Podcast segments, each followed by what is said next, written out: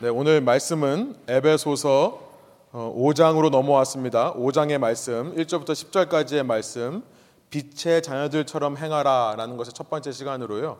시험하여 보라, 시험하여 보라라는 제목으로 말씀 나누기 원합니다. 에베소서 5장 1절부터 10절까지의 말씀을 저와 여러분이 한 절씩 번갈아 가면서 읽고 마지막 절 함께 읽겠습니다. 5장 1절입니다. 그러므로 사랑을 받는 자녀같이 너희는 하나님을 본받는 자가 되고 그리스도께서 너희를 사랑하신 것 같이 너희도 사랑 가운데서 행하라. 그는 우리를 위하여 자신을 버리사 향기로운 제물과 희생 제물로 하나님께 드리셨느니라. 음행과 온갖 더러운 것과 탐욕은 너희 중에서 그 이름조차도 부르지 말라. 이는 성도에게 마땅한 바니라. 누추함과 어리석은 말이나 희롱의 말이 마땅치 아니하니 오히려 감사하는 말을 하라. 너희도 정령 이것을 알거니와 음행하는 자나 더러운 자나 탐하는 자 곧 우상 숭배자는 다 그리스도와 하나님의 나라에서 기업을 얻지 못하리니 누군지 헛된 말로 너희를 속이지 못하게 하라.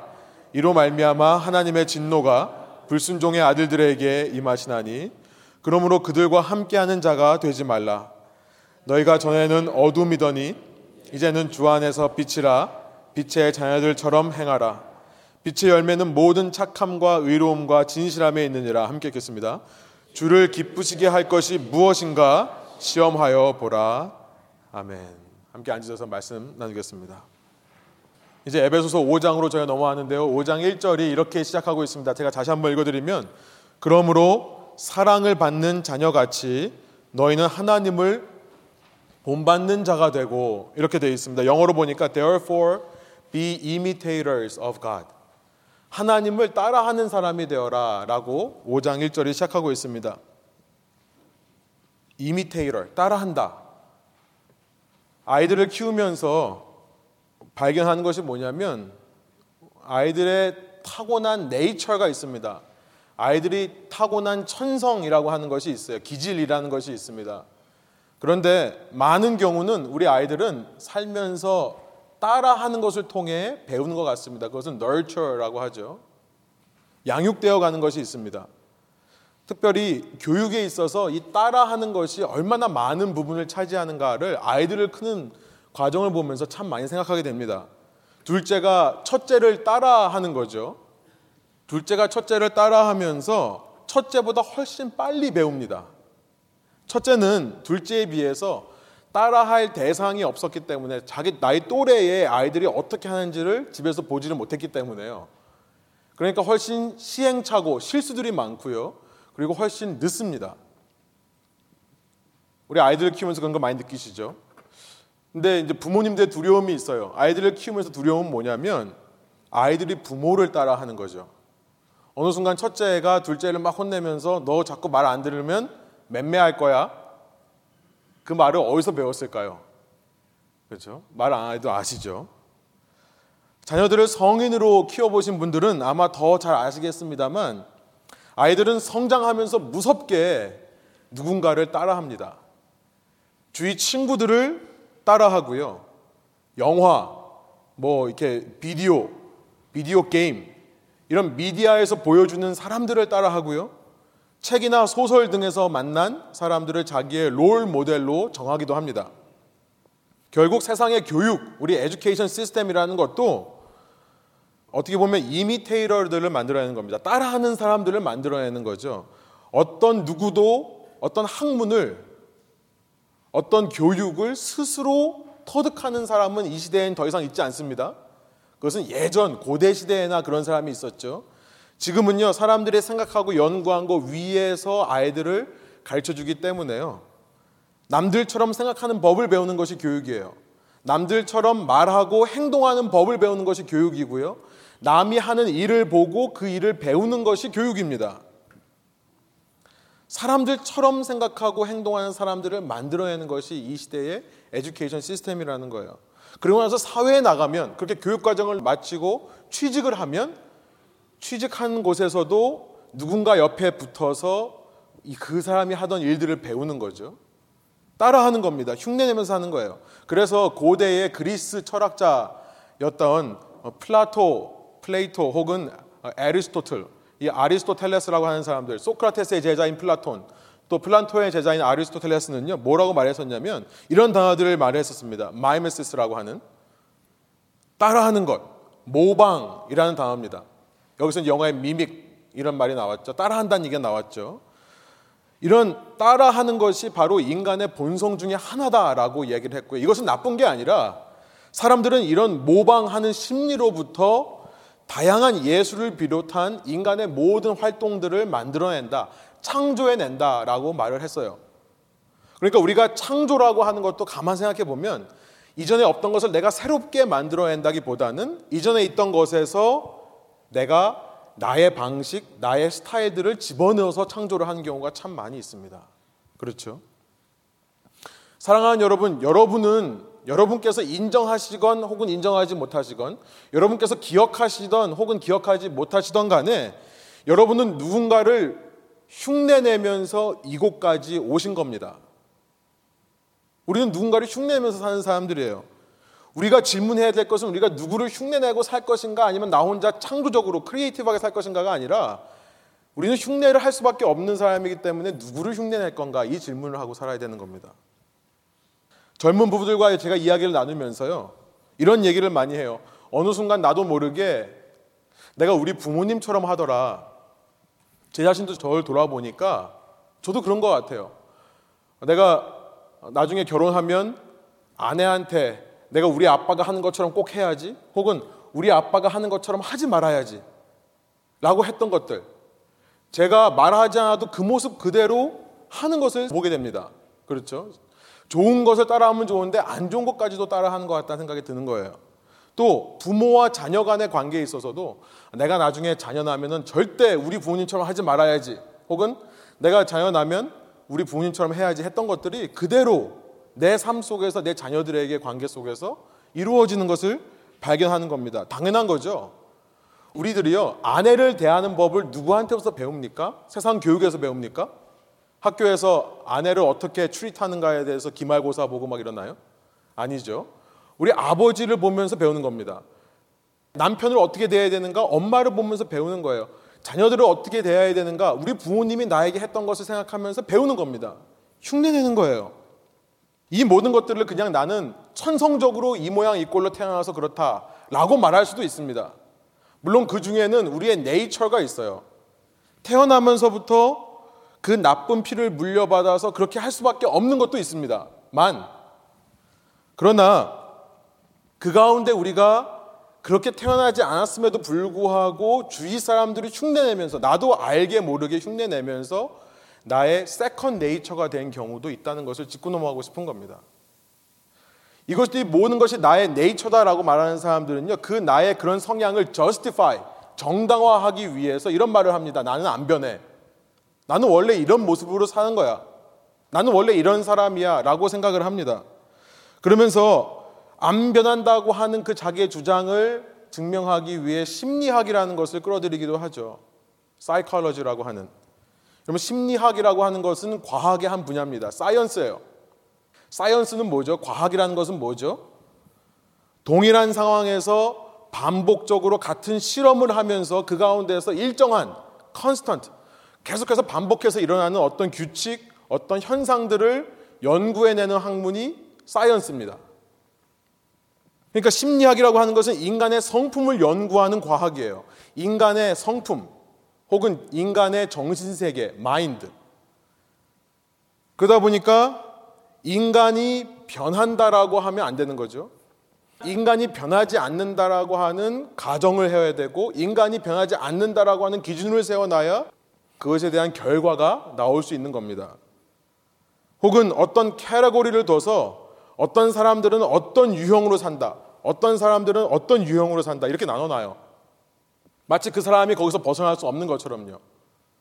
혈액형, 모든 인류를 네 가지 혈액형으로 분류해서 A형은 늘 소심하다. 물론 그 가운데서도 뭐 double A가 있고 triple A가 있고 막 이렇대요. AA가 있고 AAA가 있대요. 또 무슨 배터리도 아니고요. 그죠? 그렇게 말을 하지만 어떤 사람들을 한 가지 기준에다 몰아놓고 이 사람은 이렇다라고 생각하는 것도 어떻게 보면 심리학적인 접근이라는 생각이 듭니다. 물론 나의 행동이요, 나의 DNA에서부터 나온 것도 분명히 있다고 저는 말씀드리고 싶습니다. 그러나 모든 것을 다 나의 네이처다. 나의 DNA로부터 나오는 거다라고 말하기 전에요. 그런 나의 모습을 정당화시키기 전에 우리는 먼저 심각하고 진지하게 고민을 해볼 필요가 있습니다. 그것은 뭐냐면 내 모습 가운데 내가 모방을 통해 이미테이션을 통해 배운 것은 있지는 않을까. 그것을 우리가 돌아봐야 된다는 겁니다. 저는 오늘 본문이요. 바로 그런 고민으로부터 시작한다라고 생각을 합니다. 이 본문이 바로 그런 고민으로부터 시작한다고 생각을 하는 거예요. 에베소서 1장부터 3장에서 우리는요. 하나님께서 어떻게 이방인 크리스천들에게 예수 그리스도를 통해 사랑을 베풀었는가를 우리는 1장부터 3장을 통해 살펴봤습니다. 이방인, 더 젠타일이라고 하는 것은 유태인, 주이시를 제외한 다른 모든 세상 나라 사람들, 다른 모든 민족 사람들을 가리켜서 더 젠타일, 이방인이라고 하는 거예요. 구약 성경에 나와 있는 하나님은 오직 유태인의 하나님이었습니다. 우리는요, 구약 성경에서는 유태인이라고 안 그러고 유대인이라고 하죠. 다른 말로 이스라엘이라고 합니다. 성경에서 하나님은 이스라엘의 하나님이에요. 무슨 말이냐면 하나님께서 이 땅에 임하시고 함께 하시는데 오직 한 민족과만 누구? 이스라엘과만 함께 하셨다는 거예요. 물론 하나님은 모든 이방 사람들의 하나님이기도 했습니다. 그러나 그 모든 이방 사람들에게 복을 흘려보내실 때 직접 흘려보내신 게 아니라 유태인이라고 하는 유대인이라고 하는 이스라엘 사람들을 통해 흘려보내시기를 원하셨던 하나님이세요. 유태인만의 하나님. 그런데 이제 예수 그리스도가 이 땅에 오셔서 우리를 위해 십자가에 죽으시고 부활하심을 말미암아 이제는요. 믿는 모든 이방인들이 어떤 이방인이라 할지라도 그 예수님을 나의 Lord and Savior, 나의 주로 구주로 믿고 고백하기만 하면 그 예수님을 통해 하나님과 함께 거할 수 있는 하나님의 백성이 되는 새로운 시대가 열린 겁니다. 바울은 그 이야기를 했어요. 1장부터 3장까지요. 이제 은혜의 시대다. 그렇죠. 모든 것이 은혜입니다. 은혜란 거저 주는 겁니다. 공짜로 주는 거예요. 어떤 조건도 필요 없는 겁니다. 이전까지 이방인이 유태인이 되려면 할례라는 것을 했어야만 했습니다. 율법에 따라서 썰컴시전을 했어야만 했어요. 그리고 그 율법의 계명을 외우고 그 율법의 계명을 지켜야 유태인이 되었습니다. 그래 이제는 모든 조건이 사라진 거예요. 오직 은혜로만 이방인이 하나님의 백성이 되는 새 시대가 열린 겁니다. 그러나 그렇다고 해서 이방인들이 이전 삶의 모습 그대로 살아도 되는 겁니까? 바울은요, 이제 4장부터 6장을 통해 아니다라는 대답을 하는 거죠. 에베소서 4장부터 6장에서는요, 우리가 행위로 구원을 얻는 것은 아니지만, 그러나 구원받은 사람이라면 그 구원에 합당한 행위가 따라오게 되어 있다는 것을 말씀하는 것이 4장부터 6장까지입니다. 4장에서는 그 행위를 가리켜서 부르심에 합당한 걸음이다. 라고 표현을 했고요. 이제 5장, 우리가 살펴보려고 하는 5장에서는 그 행위를요, 하나님을 따라하는 행위다. 라고 표현을 하는 겁니다. 하나님을 본받으려고 하는 행위. 그리고서 8절부터 9절에 보면 그것을 다른 말로 말하면 빛의 자녀처럼 걸어가는 것이라고 표현을 해요. 우리 8절, 9절 한번 다시 한번 읽어 볼까요? 다시 한번 읽겠습니다. 너희가 전에는 어둠이더니 이제는 주 안에서 빛이라 빛의 자녀들처럼 행하라. 빛의 열매는 모든 착함과 의로움과 진실함에 있느니라. 그 부르심에 합당한 걸음이 이제 5장에 오면 빛의 자녀처럼 걸어가는 것. 그리고 2절에서 그 걸음을 가리켜서 사랑 안에서 걷는 걸음이다라고 표현을 합니다. 2절 제가 한번 읽겠습니다. 그리스도께서 너희를 사랑하신 것 같이 너희도 사랑 가운데서 걸어가라라는 의미예요. 행하라. 그는 우리를 위하여 자신을 버리사 향기로운 제물과 희생 제물로 하나님께 드리셨느니라 이렇게 되어 있습니다. 여러분 이전까지 이방인들은요 하나님을 몰랐습니다. 왜냐하면 하나님께서 그들과 함께 있을 수 없었기 때문에 그래요. 그리고 유태인들이 하나님의 마음을 알고 자신이 받은 은혜를 이방인들에게 흘려 보냈어야 되는데 유태인들이 자기끼리만 구원받았다고 기뻐하고 살았기 때문에 그래요. 이방인들은 이전까지 하나님을 모르고 하나님의 은혜에 대해서 알 수가 없었습니다.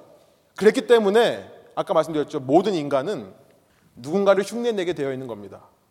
이방인들은 하나님을 몰랐기 때문에 이전까지는 하나님 외에 다른 신들을 흉내내면서 살았던 겁니다. 신을 믿지 않는 사람들이라면 하나님 외에 다른 신들도 믿지 않는다는 사람이면 다른 사람들의 삶의 모습을 보면서 아, 나도 저렇게 살아야지 하고 살아왔던 거예요. 다른 신들 혹은 다른 사람들을 흉내내면서 살았던 겁니다. 그러면서 자연스럽게 그들의 삶 속에 그들을 흉내냈던 삶이 습관처럼 쌓인 겁니다. 그 쌓인 모습이 어떤 모습인가를 오늘 본문 3절부터 7절에 다시 한번 우리에게 말씀해 주세요. 3절에 보니까요. 그것을 가리켜서 음행과 더러운 것이다 라고 말하고 있죠. 음행, sexual immorality, 그리고 impurity입니다. 이 두 개는 성적인 죄를 가리키는 거예요. 아, 그러니까 이방인들이 하나님을 모르고 하나님 외에 다른 신들을 섬기거나 혹은 하나님 외에 세상 사람들을 흉내내면서 살던 삶의 모습이 뭔가? 첫 번째는 성적인 죄라는 것을 알 수 있는 거죠. 여러분, 당시 그리스 로마 사회는요, 철저하게 남성 중심의 남성 우월 문화였습니다. 메일 쇼비니즘이라고 하죠. 남성 우월주의 시대였어요. 그러니까 남성이 주도해가는 문화였습니다. 여러분 남성이 문화를 주도해가면 그 문화 속에서 예나 지금이나 여성은 남성의 소유물이 되어 성적 만족을 주는 물건 취급을 당하는 겁니다. 그러니까 성적으로 음란한 문화가 당시 그리스 로마에 가득했던 거예요. 오늘날도 별로 다르지는 않죠. 특별히 당시는요, 한 나라에 있어서 가장 기쁜 것이 뭐냐면 전쟁입니다.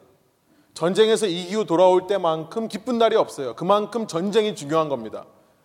그러니까 우리 남자들을 전쟁에 능한 사람으로, 잘 싸우는 사람으로 길러내는 것이 첫 번째 목적이에요. 모든 교육의 목적입니다. 그러다 보니까 여자들은 어떤 역할을 해요? 그 남자들의 사기를 도두어주는 역할을 하는 거죠. 예나 지금이나 똑같습니다. 그렇죠? 항상 군인들이 있는 곳에는 몸을 파는 사람들이 있는 거예요. 당시 그런 문화였다는 겁니다. 특별히 에베소라고 하는 곳은요. 제가 말씀드렸습니다만 지금의 터키 지역인데 당시 소아시아에서 가장 큰 도시고요. 그 에베소라는 도시에는 고대의 7대 불가사의 중의 하나인 Seven Wonders in the Ancient World라고 하는 7대 불가사의 중의 하나인 아데미 신전이 있습니다. The Temple of Artemis. 이것이 얼마나 크고 거대한 신전인지 고대 사람들이 이걸 어떻게 지었는지를 알지 못해서 7대 불가사의 중의 하나예요. 근데 이 아르테미스라고 하는 아데미라는 신이요. 그리스의 다산의 신입니다. The goddess of childbirth예요. 애를 많이 낳는 신이었어요. 그 신을 섬기던 에베소 얼마나 성적인 문화가 많이 있었겠습니까? 모든 남자가 당연히 즐길 수 있는 권리가 보장되는 문화. 그리고 모든 남자들은 원래 그렇게 살아도 돼. 우리가 우리의 목표를 이루기 위해서는 남자들의 그런 것을 허용해 줄 수 있어 라고 하는 문화 속에서 사람들이 얼마나 다른 사람들의 삶을 모습을 보면서 그 로마, 그리스 로마의 문화권에 있던 남자들이요. 얼마나 다른 남자들의 삶을 보면서 그것을 모방하고 따라하면서 자기의 쾌락적인 성향을 저스티파이 했을까요? 오늘날도 마찬가지라고 생각이 듭니다. 오늘날도요, 이 쾌락한 성문화, 성폭력의 뒤에는요, 남자들은 늑대니까 어쩔 수 없어 라고 하는 정당화가 숨어 있는 겁니다. 남자들은 다 그래. 여러분, 우리 기독교인들이 하지 말아야 될 말 중에 하나가 아닌가 생각이 들어요. 여러분, 남자들이 다 그래. 남자들은 늑대야. 바로 그런 늑대들, 남자들이 이 시대에 성폭력, 성, 성적인 죄들을 짓고 사는 거죠. 그렇죠? 그런 남자들로 인해 우리의 딸들이 고생을 하는 겁니다.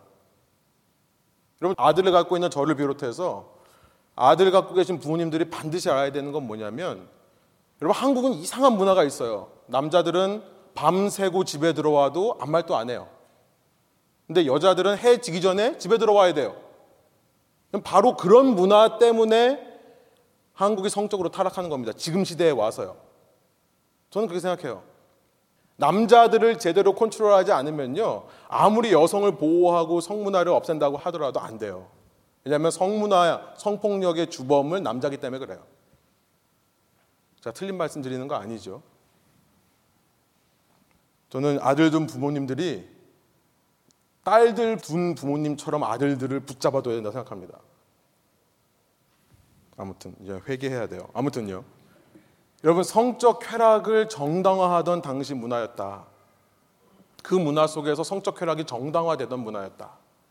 그런 것들을 보고 배웠던 이방인들의 모습이 있던 겁니다. 또 하나는요. 3절에서는 탐욕의 문화가 있다라고 말합니다. 원어로 보니까 이 탐욕이라는 단어는 더 가지려는 마음, 원어를 정확히 직역하면 이런 뜻이에요. 더 가지려는 마음이 있다. 그렇죠. 내 꿈, 내 꿈을 위해서는 그 어떤 것도 희생할 수 있는 겁니다. 내 유익, 내 이익을 위해서는 수단과 방법을 가리지 않고 심지어 불법적인 일이라 할지라도 서슴없이 하는 문화인 거예요.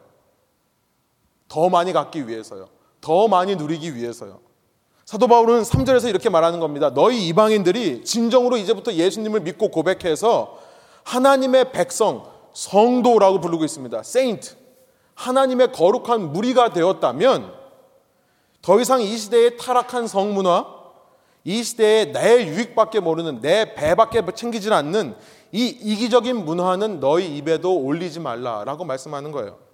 너희들이 그것을 따라 살던 그것을 흉내내던 너희의 모든 삶을 버려야 된다라고 말씀하시는 거라 생각합니다. 4절로 넘어가 보면 언어 습관에 대해서도 얘기를 합니다.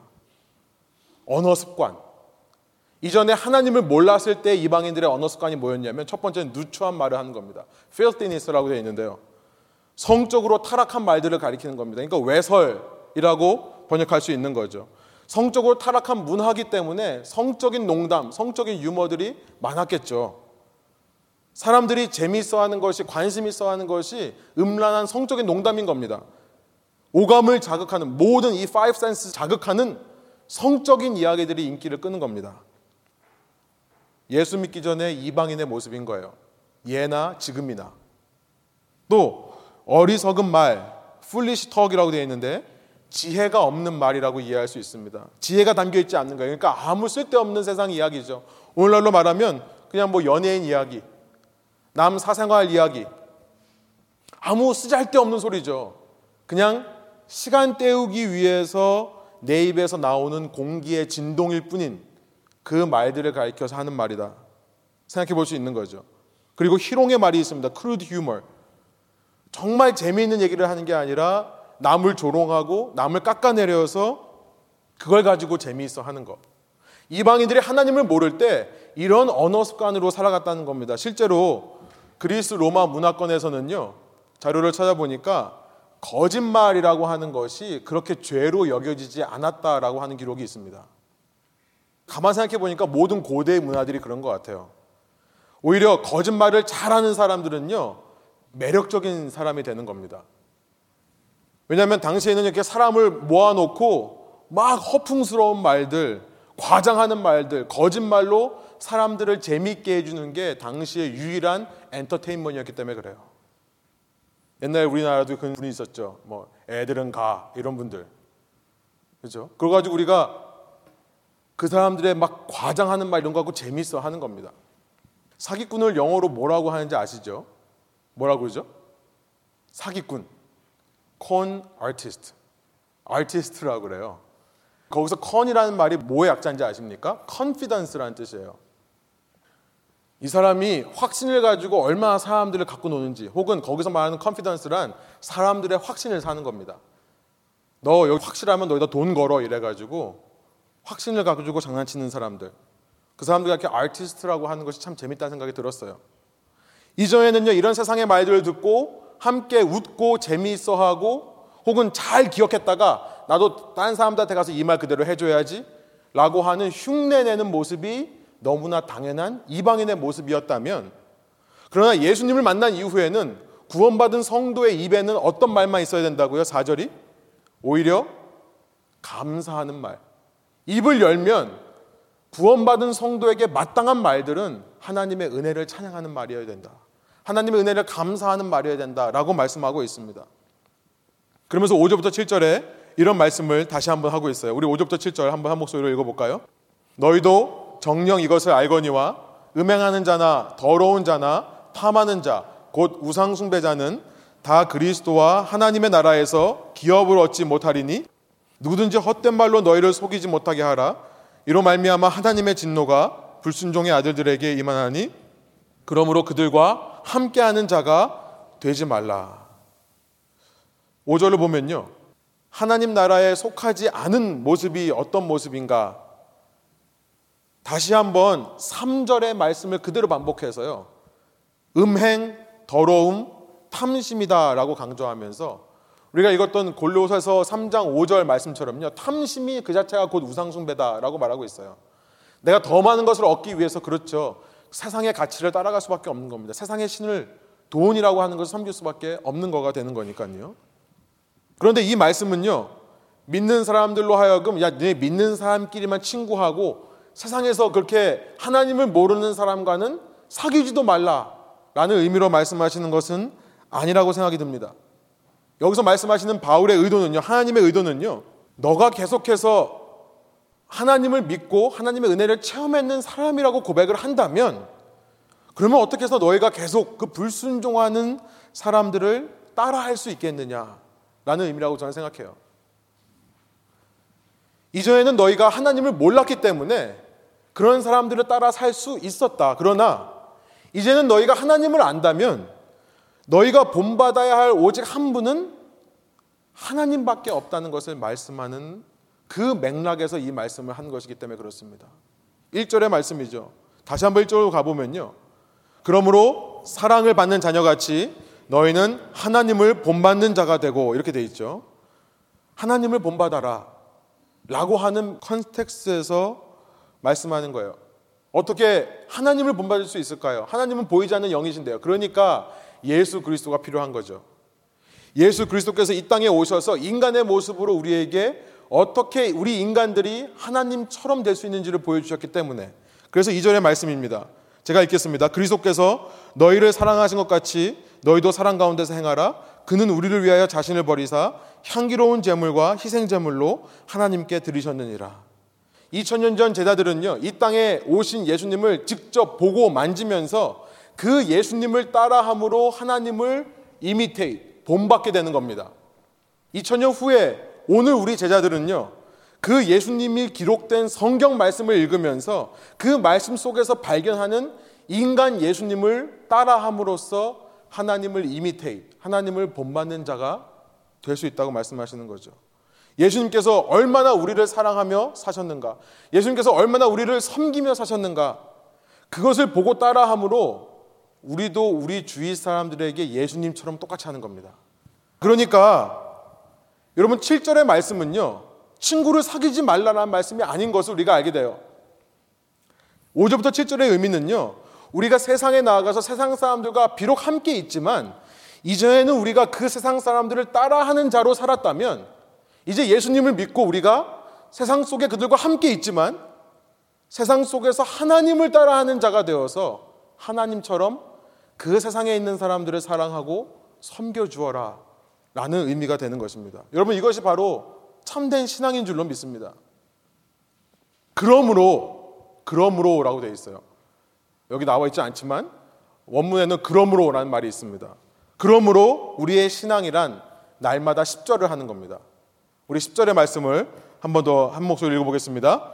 주를 기쁘시게 할 것이 무엇인가 시험하여 보라. 한국어 번역이 정확하게 번역하고 있어요. 시험해봐라. 테스트 해봐라. 자동차로 말하면 test drive를 해봐라. 라고 하는 겁니다. 여러분, 누구를 시험하라고 하는 겁니까? 누구를 시험하라고 하는 걸까요?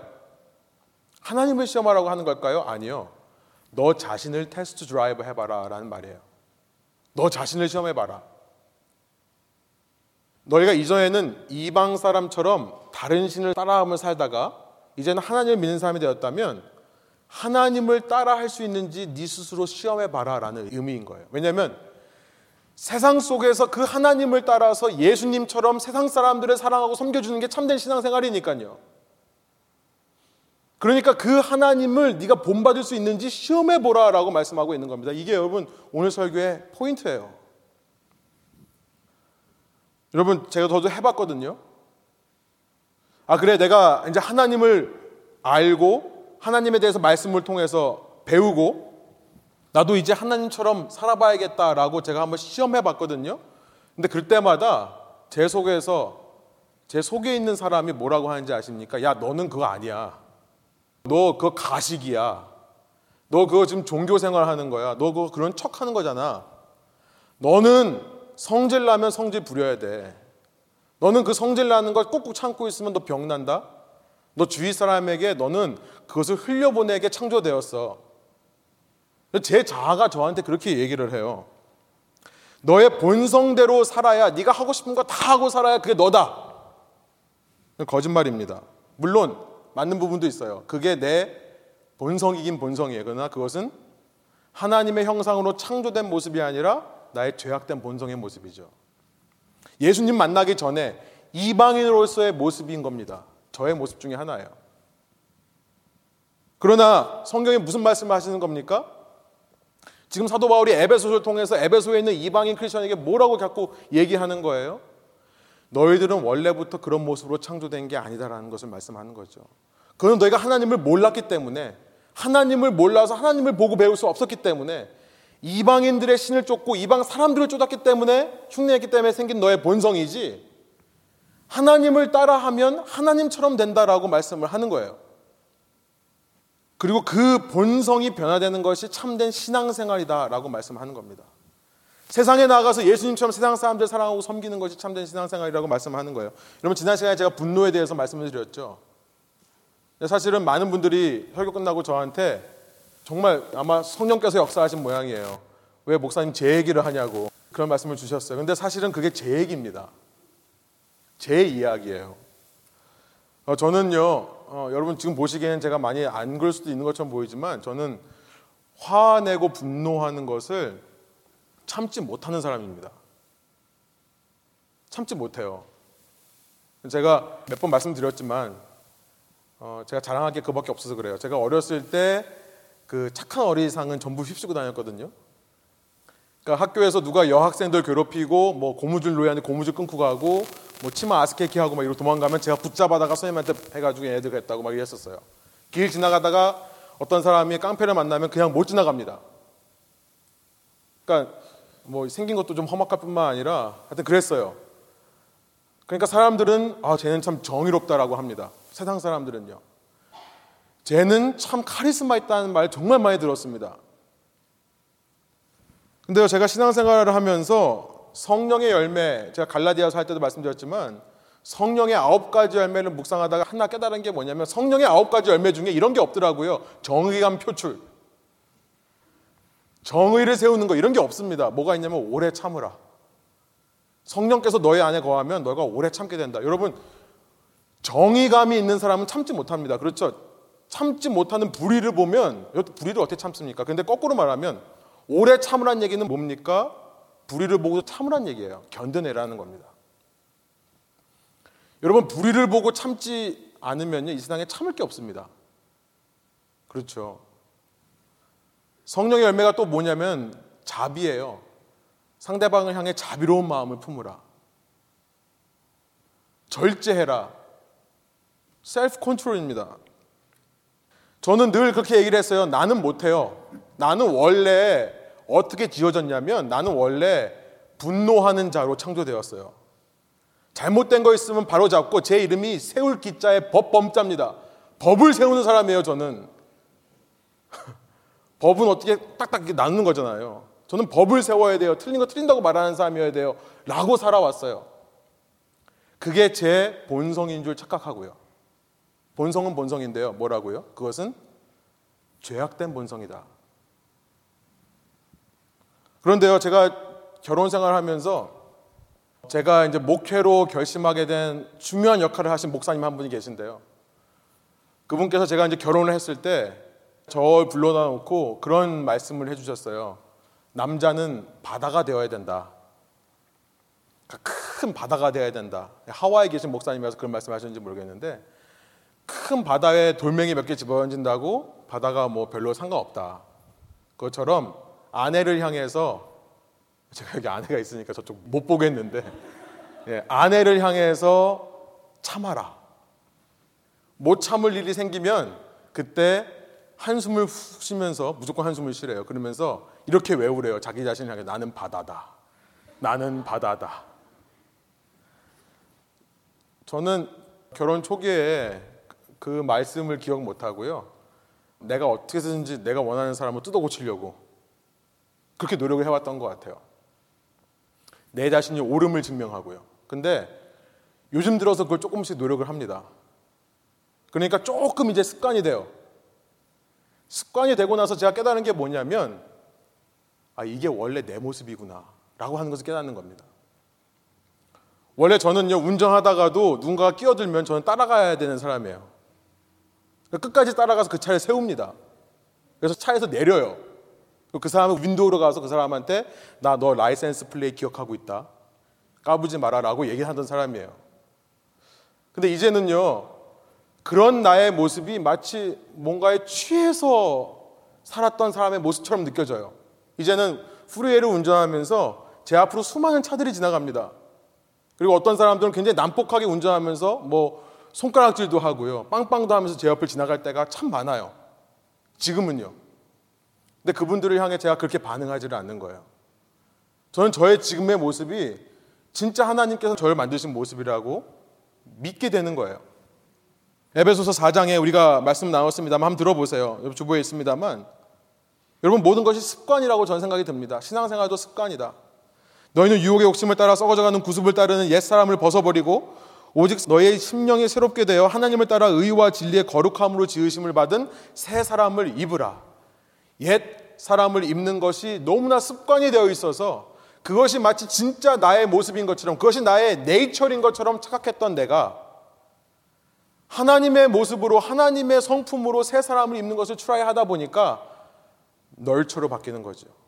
하나님의 성품이 내 안에서 내 성품으로 변하게 되는 것을 느끼는 것. 여러분 사랑이라고 하는데요. 기독교인들은 사랑하고 섬겨야 된다 하고 하는데 여러분 제 본성은 사랑 못 합니다. 아까워해요. 남을 위해 내 것을 헌신하는 거 아까워해요. 그게 제 본성입니다. 만약에 크리스천들이 그게 내 본성이라고 생각하고 사랑하지 않는다면 이 시대에 유대인처럼요 하나님의 은혜를 가로막아 버려서 고인물이 썩게 만드는 그런 종교인들로 끝날 거예요. 여러분 사랑하려면 내 본성이 뭐라고 합니까? 너 그러면 억울해 안 돼. 너 지금 너 챙겨야 될 때야. 너 지금 너 자신 돌아봐야 될 때야. 너 지금 네가 얼마나 공허하니 얼마나 힘이 없니? 그런 얘기를 합니다. 그러나 그럼에도 불구하고 하나님의 성품을 본받으려고 예수 그리스도의 모습을 따라할 때 우리는요 사랑을 통해 아 내가 이런 사람이구나 라는 것을 발견하게 되는 거예요. 예수님처럼 섬길 수 없다라고 말하는 내 본성을 거스르고요. 예수님처럼 사랑을 할 때 그 예수님처럼 사랑하고 섬기는 모습이 진짜 내 모습이구나라는 것을 깨닫게 되는 겁니다. 여러분 그게 신앙생활의 기쁨인 줄을 믿습니다. 여러분 저는 저희 교회가 그런 기쁨들이 많아졌으면 좋겠어요. 사랑의 최고는요 용서입니다. 용서하는 거예요. 내 힘으로 용서 못해요. 성령을 바라보고 예수님을 통해서 하나님을 닮으려고 할 때 용서가 되는 겁니다. 여러분 그래서 더 나아가서 시험하라고 되어 있는데 시험하라고 되어 있는데 성경적인 모방은 시험하는 겁니다. 근데 시험하는 건데 누구를 시험하는가? 내 자신을 시험해 보는 겁니다. 그리고 더 나아가서 무엇을 시험하는가? 나를 통해 하나님의 일들이 이루어지는가를 시험해 보는 거죠. 내가 그렇게 주님의 마음으로 주님을 닮은 사랑으로 섬기려고 할 때 하나님의 사역이 나를 통해 이루어지는 것들을 발견하는 겁니다. 여러분 저는 2018년 내년도에는 저희 교회가 이런 사역을 통한 기쁨과 감격이 회복되기를 원합니다. 이것이 진정한 신앙생활의 기쁨이라는 거예요. 내 것을 통해 내 것을 포기함을 통해 남을 살려주고 섬겨줄 때. 여러분 오늘은 종교 개혁 주일입니다. 그것도 500년 종교 개혁이 된 500년을 기념하는 주일이에요. Reformation Sunday입니다. 지금부터 정확히 500년 전 1517년 마르틴 루터는요. 95개의 반박문을 가지고 진정한 신앙생활이란 이거다라는 것을 가지고 위텐버그 성당에 못을 박았습니다. 그것이 시작이 되어서 종교의 개혁 운동이 일어나서 오늘날 우리가 신앙생활을 할 수 있게 된 겁니다. 그 마르틴 루터가요. 당시 성경을 연구하는 법들이 있었습니다. 하나님 말씀을 연구하는 여러 가지 practice가 있었는데 첫 번째는 뭐냐면은 lectio라고 하는 읽기입니다. 두 번째는 meditatio라고 하는 묵상이에요. 그리고 oratio라고 하는 기도입니다. 당시 사람들은 하나님의 말씀을 읽고 연구하기 위해 말씀을 읽고 묵상하고 기도하는 것을 했었어요. 그런데 종교개혁가 마르틴 루터 거기다 하나를 더 추가하는데요. 그 추가된 것이 뭔지 아십니까? 그 추가된 것이 뭐냐면 tentatio라고 하는 거예요. tentatio라고 하는 것은 trial이라는 뜻입니다. 그러니까 어떤 말씀을 우리가 읽고 묵상하고 그 말씀으로 기도를 한다 하더라도 그 말씀을 가지고 실제 삶에 나아가서 시험하지 않는다면, try하지 않는다면 그것은 말씀을 모르는 거다라고 말했던 것입니다. 여러분 이게 종교 개혁의 정신이라고 저는 믿습니다. 우리가 어떤 말씀을 붙잡든지 그 말씀대로 살아봐야 그리고 그 말씀 속에서 하나님께서 역사하시는 것을 체험해봐야 그래야 그 말씀이 내 말씀이 되는 거예요. 그러지 않고 우리가 머리로만 말씀을 이해하고 머리로만 말씀을 해석하고 끝나면요. 그것은 내가 아는 것 같은 말씀이라도 나에게 살아 역사하는 말씀이 아닌 겁니다. 여러분, 우리의 삶이요. 오늘부터 말씀을 더 알아가고 말씀을 더 깨닫는 삶이 되기를 원합니다. 그것은요, 말씀대로 행하는 거예요. 말씀에서요, 시험하여 보래요. 오늘부터 시험해 보세요. 여러분이 생각하지 못했던 여러분의 진짜 모습을 발견할 수도 있습니다. 여러분을 통해 나는 할 수 없고 나는 불가능하다고 생각했던 그런 일들이 일어날 수도 있어요. 나의 작은 섬김과 헌신을 통해서요. 여러분 그럴 때 우리 교회가 레븐 교회라는 이름처럼 이 땅에 누룩이 되어서 하나님 나라의 누룩이 되어서 이 땅을 부풀게 하는 능력으로 역사하지 않겠습니까? 그런 은혜가 저와 여러분에게 있기를 소원하며 말씀을 전합니다. 함께 기도하시겠습니다. 우리 시간 말씀을 기억하시면서 어, 우리 주님의 시험하여 보라는 명령에 결단하는 마음으로 조용히 작은 소리로 우리 하나님께 결단의 기도를 올려드리겠습니다. 함께 기도하시겠습니다.